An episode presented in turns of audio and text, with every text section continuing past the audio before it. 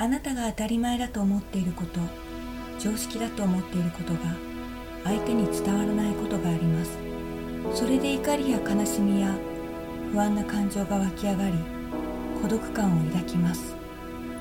この番組は笑顔で毒を吐く心理カウンセラー萩原亜美が日常生活において感じた「どうして?」と思う他人の言動について語っていきます。人の数だけ常識があります。自分の常識だけが正しいと思うから辛くなるのです。あなたとは別の価値観や常識があることを知ると気持ちが楽になり孤独感から解放されます。それではお聞きください。はい。孤独感からの解放メソッド笑顔で毒を吐くカウンセラー萩原亜美です。こんにちは。今回は第7話ですね。前回に引き続き学生時代の友達の言動にもやっとした話パート3です。今までの話を振り返ってみますと学生時代の友達が結婚したということで久しぶりに集まりました。私を入れて5名です。1回目の時は日時を決める時に決めた後になって私その時間行けないと言われてもやっとした。前回のパート2では集まる当日に1人時間になっても来なくて連絡もなくこちらから電話したら迷ってると言われてなぜ連絡してこないって思った話でした。今回のパート3は学生時代の友達の言動にもやっとした話のこの集まりに関しては最終話となります。どうやら私はこの学生時代正直に言えば高校時代ですね。この高校時代の友人とのやり取りでネタがまあまああるんですね。なので今回のこの友達が結婚したから久しぶりに集まろう話は今回が最後ですけどもまた出てきます。近いうちに。では話を進めます。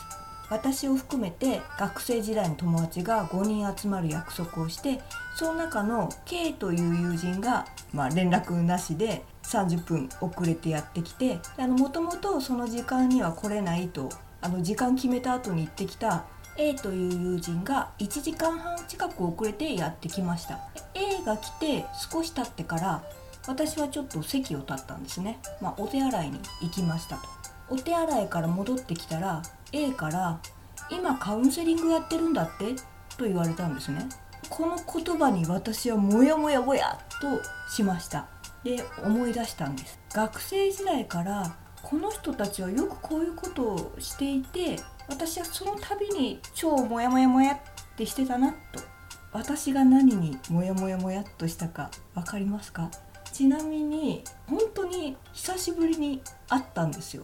5人で会うのはその中でまあ私ずっと OL だったので学生時代はカウンセラーになるとか心理学に興味があるとかこの人たちには言ってないんですね。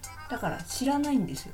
ほとんどの人が私が OL してるっていうことしか知らなかったんですね。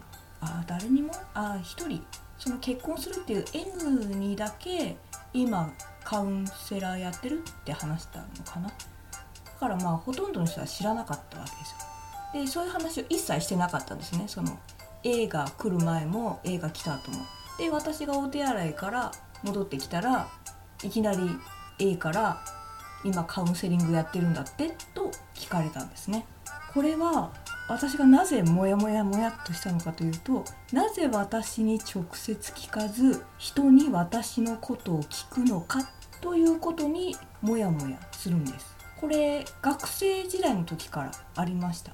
聞きづらい質問ならまだわかるんですけども今仕事何してるのはそんなに聞きづらい質問ではないかなと、まあ、私は思うんです。学校卒業してから5人で会うことは少なくて個々で会ってたんですね。そうすると必ず「誰々は何してる?」とその場にいない人と近況を聞かれることが多かったんですね。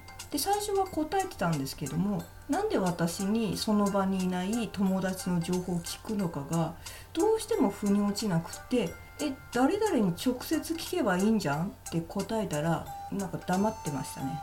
これは一体何なのでしょうか？誰々本人にわざわざ近況を聞くほど興味はないけれど共通の友達のこの人、まあ、すなわち私ですね。この人が誰々の近況を知ってるんならついでに聞いちゃえということなのでしょうか。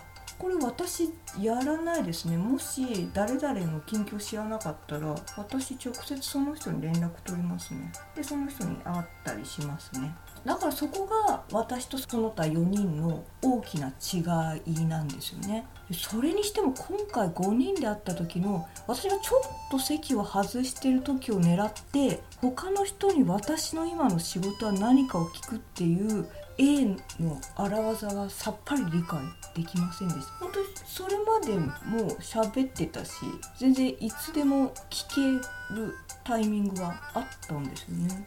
こういうことを私言ってますけれどもお聞きになってるあなたはえそれなら A になんで私に仕事は何やってるのか直接聞かなかったのって聞けばいいじゃないって思うかもしれませんけどもうあまりにもびっくりしてまあ学生時代からよくやられてることなんですけども結構毎回びっくりするんですね私。あまりにもびっくりして聞くタイミングを逃したっていうのもあるんですけども他にも理由があります。その理由も含めて次回この高校時代の4人の友達について思っていたことをお話しします。今回の友達が結婚したっていうことで久しぶりに高校時代の友達5人で集まったんですけどもいろいろモヤモヤしました。だからそれだけ私が思う当たり前と彼女たちの当たり前が違うんだなとつくづく思いました。はい。なんだかまたしばらくこの高校の友達話が続きそうです。はい。孤独感からの解放メソッド。笑顔で毒を吐くカウンセラー萩原亜美でした。それではまた。今回の番組の内容はいかがでしたか？あなたが日常生活においてびっくりした他人の言動を教えてください。番組で紹介させていただきます。またこの番組のご感想ご意見もお待ちしております。お問い合わせ先はいずれもメールで受け付けております。メールアドレスは萩原亜美アットマーク gmail.com h a g i w a r a a m i アットマーク g m a i l .com ですお待ちしております次回も様々な常識をお伝えしていきますので楽しみにしてくださいね。